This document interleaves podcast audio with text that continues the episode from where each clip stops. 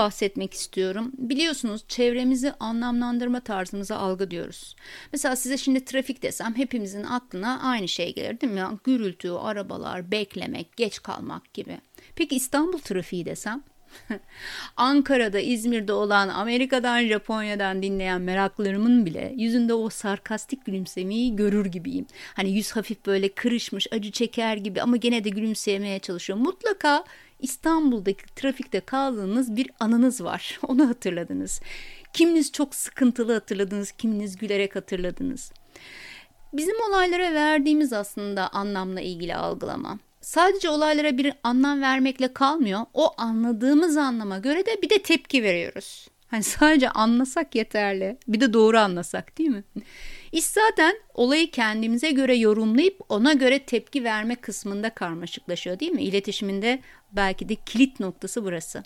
Çevreden gelen uyarıcıları hepimiz biliyoruz. Hani somut şeyler, renkler, kokular, tatlar, sesler değil mi? Oradan gelen e, somut uyarıcılarla zaten hareket ediyoruz. Bir şeyin kokusunu duyduğumuzda çok hoşumuza gidiyor ya da yüzümüzü buruşturuyoruz falan. Ama bir de kendi içimizde oluşan bazı süreçler var. Oradan gelen uyarıcılar da var. Her ortamda çevresel uyarılar farklılık gösterecek. Mesela trafik olayını devam ettirelim hadi. O kalabalık yoğun trafikteyiz. Ama kalabalık böyle sıkış tıkış sıcaktan bunaldığınız otobüsün içindesiniz. Ee, inanılmaz bir kalabalık var otobüsün içerisinde. Hava soğuk, camlar açılmıyor, nefessiz kalmışsınız. Gözlükleriniz varsa buharlanmış falan. Çok sinir bozucu bir şey. Ee, böyle bir ortamda trafiktesiniz. Bir de kendi arabanızda sıcacık ortamda harika bir müzik hatta yanınızda bir termos çayınız ya da kahveniz var. Podcast'ı açmışsınız, beni dinliyorsunuz. Bir de böyle bir trafikte kalma haliniz var. Şimdi hangisi daha acı verici değil mi? Elbette trafikte olmak istemiyoruz ama toplu taşımada o sıkış tıkış ayakta giderken ki bir trafikte olmayı hiç istemiyoruz değil mi? Halbuki trafik aynı trafik ancak bulunduğumuz ortam farklı. Bunun gibi mesela hepimiz için karlı havalar farklı anlamlar içerir. Kimimiz için romantik, kimimiz için eğlenceli, kimimiz için hüzünlüdür karlı havalar. Kimimiz de belki ertesi günü düşünüyoruz. Yollar çamur olacak, her taraf buz, nasıl yürüyeceğiz gibi böyle kendimize işkence yapıyoruz. Sadece kendimize değil, etrafımızdakilere de yapıyor olabiliriz tabii. Bütün bunlar yakın zamandaki içsel deneyimlerimizle ilgili. Özellikle son dönemlerdeki deneyimlerimiz algılarımızı yönlendiriyor. Yakın zamanda mesela düştü, düştüyseniz haftalarca diyelim ki ayağınız alçıda kaldı veya bir yakınınız bu haldeydi. O zaman bu kar size hiç o kadar romantik olmayacak. Yani her an düşebilirim korkusu olacak. Veya belinizi sakatladınız işte fizik tedaviye falan gittiniz. Yani şu anda o karda yürümek istemezsiniz. İşte algılarımız bizim çevredeki her şey, insanları, olayları, uyarıcıları, verilen bir görevi, yaşadığımız problemi, yediğimiz yemeği, içtiğimiz suya kadar her şeyi deneyimleyip onu anlamlandırmamızı sağlar. Mesela iş yerinde sakin sakin otururken karşıdan böyle hızlı hızlı yüzü kıpkırmızı olmuş gelen bir yöneticiniz var. Şimdi siz kızgınlığı nasıl kodladıysanız o andaki düşündüğünüz neden bu böyle kızgın bir şekilde bana geliyor, bundan sonra ne olacak sorularına verdiğiniz cevaplar ona göre değişiyor. Eğer kendinizden çok eminseniz, işiniz ve performansınızdan herhangi bir şüpheniz yoksa, yöneticinizle aranız iyiyse, ha, birlikte bir sorunu çözeceğiz anlaşıldı, müşteriye kızdı falan diye düşünürsünüz. Kendi üstünüze hiç almazsınız. Peki şirkete yeni girdiniz. Bir önceki iş yerinizde de yöneticiniz ciddi bir mobbing uyguluyordu.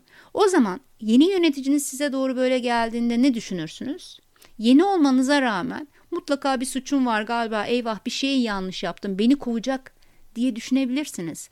Son zamanlarda o kızgınlık e, deneyiminiz ne yöndeyse siz de olayları o yönde algılamaya başlarsınız. Yani şunu şöyle örneklendireyim size basit bir şekilde. Deneyimlerimizi ve o deneyimlerden bize kalan duygularımızı aynı marketteki raflar gibi düşünün. Nasıl markette raftan bir ürün alırken en önde duranı alıp sepetimize atıyoruz. İşte hayatı algılama biçimimizde de o son deneyimlerle hareket ediyoruz. Son deneyimler rafın en önünde ve oradan aldığımız o deneyimlerle hızlıca karar verip bir tepkiye dönüştürüyoruz. Bazen rafların arkalarında kalmış olanlara uzandığımız oluyor tabi. O zaman da eskilere gidiyoruz. Onları da ortaya çıkarıyoruz ve tepkilerimizi ona göre veriyoruz. Hangi tepkiyi vereceğimiz, neyi düşüneceğimiz bize bağlı yani. Şimdi bunu niye anlatıyorum? Olaya bazen de tersinden bakmamız gerektiği için anlatıyorum. Yani ne demek bu? Şöyle. Bazen birilerine bizi çok etkileyen bir şey anlatıyoruz. Duygularımız çok yoğun, anlaşıldığımızı sanıyoruz. Karşımızdaki o anlattıklarımızın içinden bizim için inanılmaz derecede anlamsız olan bir kelimeyi alıyor, tenis topu gibi çat diye bize geri gönderiyor. Ha ben mesela ne güzel kar yağıyor, her yer bembeyaz falan diyorum. Gayet güzel, olumlu duygular halindeyim. Karşımdaki diyor ki evet ya hastası olanlar var, acil işi olanlar var. Çok zor günler onlar için bunlar. Hı? Dünya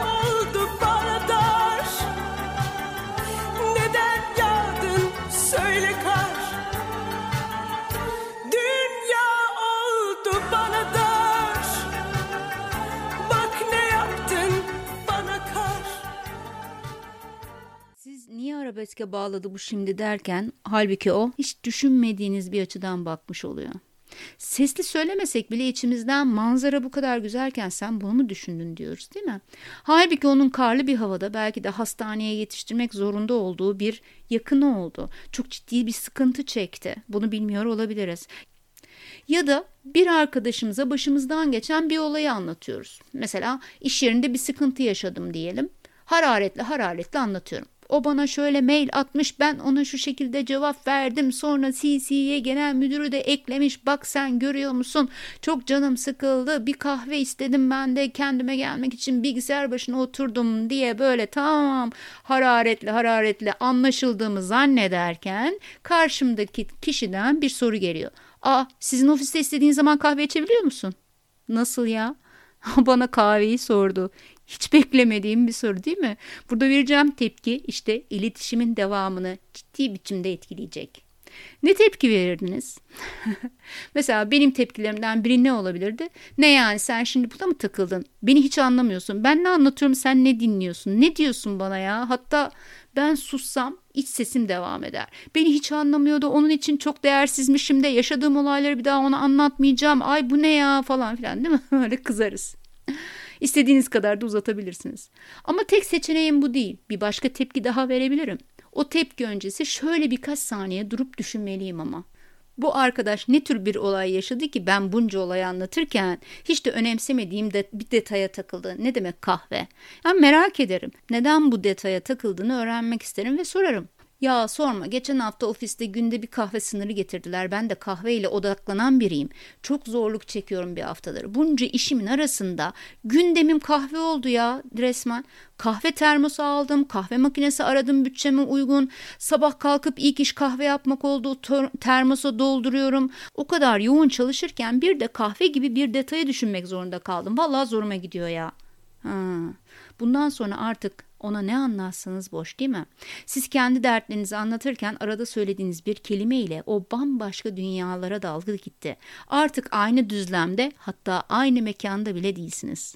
Bunu kurduğumuz tüm iletişimde yaşarız. Eşimizle, dostumuzla, bir seminerde, eğitimde, toplantıda, televizyon seyrederken her an bir kelime ile bir insandan nefret de edebiliriz, onu çok da sevebiliriz. İnsanlar olaylar hakkında edindiğimiz yargılara, aldığımız kararlara, verdiğimiz tepkilere kelimelerle yaşadığımız çok da eski olmayan tecrübelerimiz damgasını vuruverir.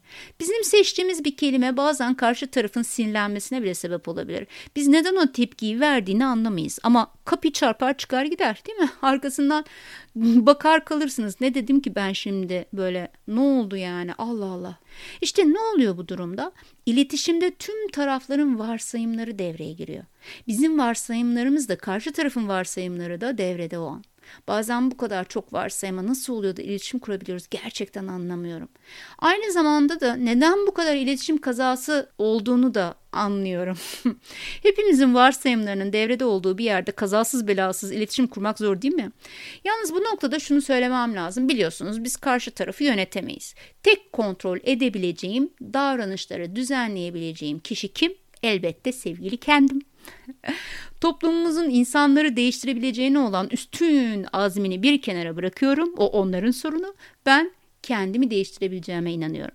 Madem tek tepkileri ve davranışları değiştirebileceğim kişi kendim oluyorum, o zaman kendi söylediklerime odaklanmam gerekiyor. Kendimle ilgili şunları düşünmeliyim. Bazı kelimeleri neden daha çok kullanıyorum? Bana anlatılanların içinden neden şu kelimeye takıldım kaldım? Bu beni nasıl etkiliyor? Son zamanlardaki gündemim nedir? Alt metinleri bu gündemime göre mi okuyorum? Ben neyi nasıl anlıyorum, nasıl tepki veriyorum? Ortak bir örüntü içinde gündemimiz olsa bile yani genel toplumsal sorunlardan bahsediyorum. Bireysel olarak hepimizin olaylardan edindiği tecrübeler çok farklı. Aldığımız dersler bambaşka, verdiğimiz tepkiler ortada. O zaman şunu da hiç unutmayalım arkadaşlar. Birisini eğer eleştiriyorsak ben böyle derdim, şöyle yapardım, bu tip tepki vermezdim, çok abartıyor kardeşim gibi öndeki raflarımızdan düşünceler ve tepkileri alıp sepete atmak yerine biraz arka taraflara doğru gidip onun raflarının arkasında neler olabilir? Acaba ben ne kelime kullandım da onu tetikledim? Neden bahsettim de rahatsız oldu? Ne yaşadı da bu tepkiyi verdi diye düşünmemiz gerekir. Yüzde yüz diyemem ama olabildiğince sağlıklı iletişim kurabileceğimiz güzel günler dilerim. Hoşçakalın. Görüşmek üzere.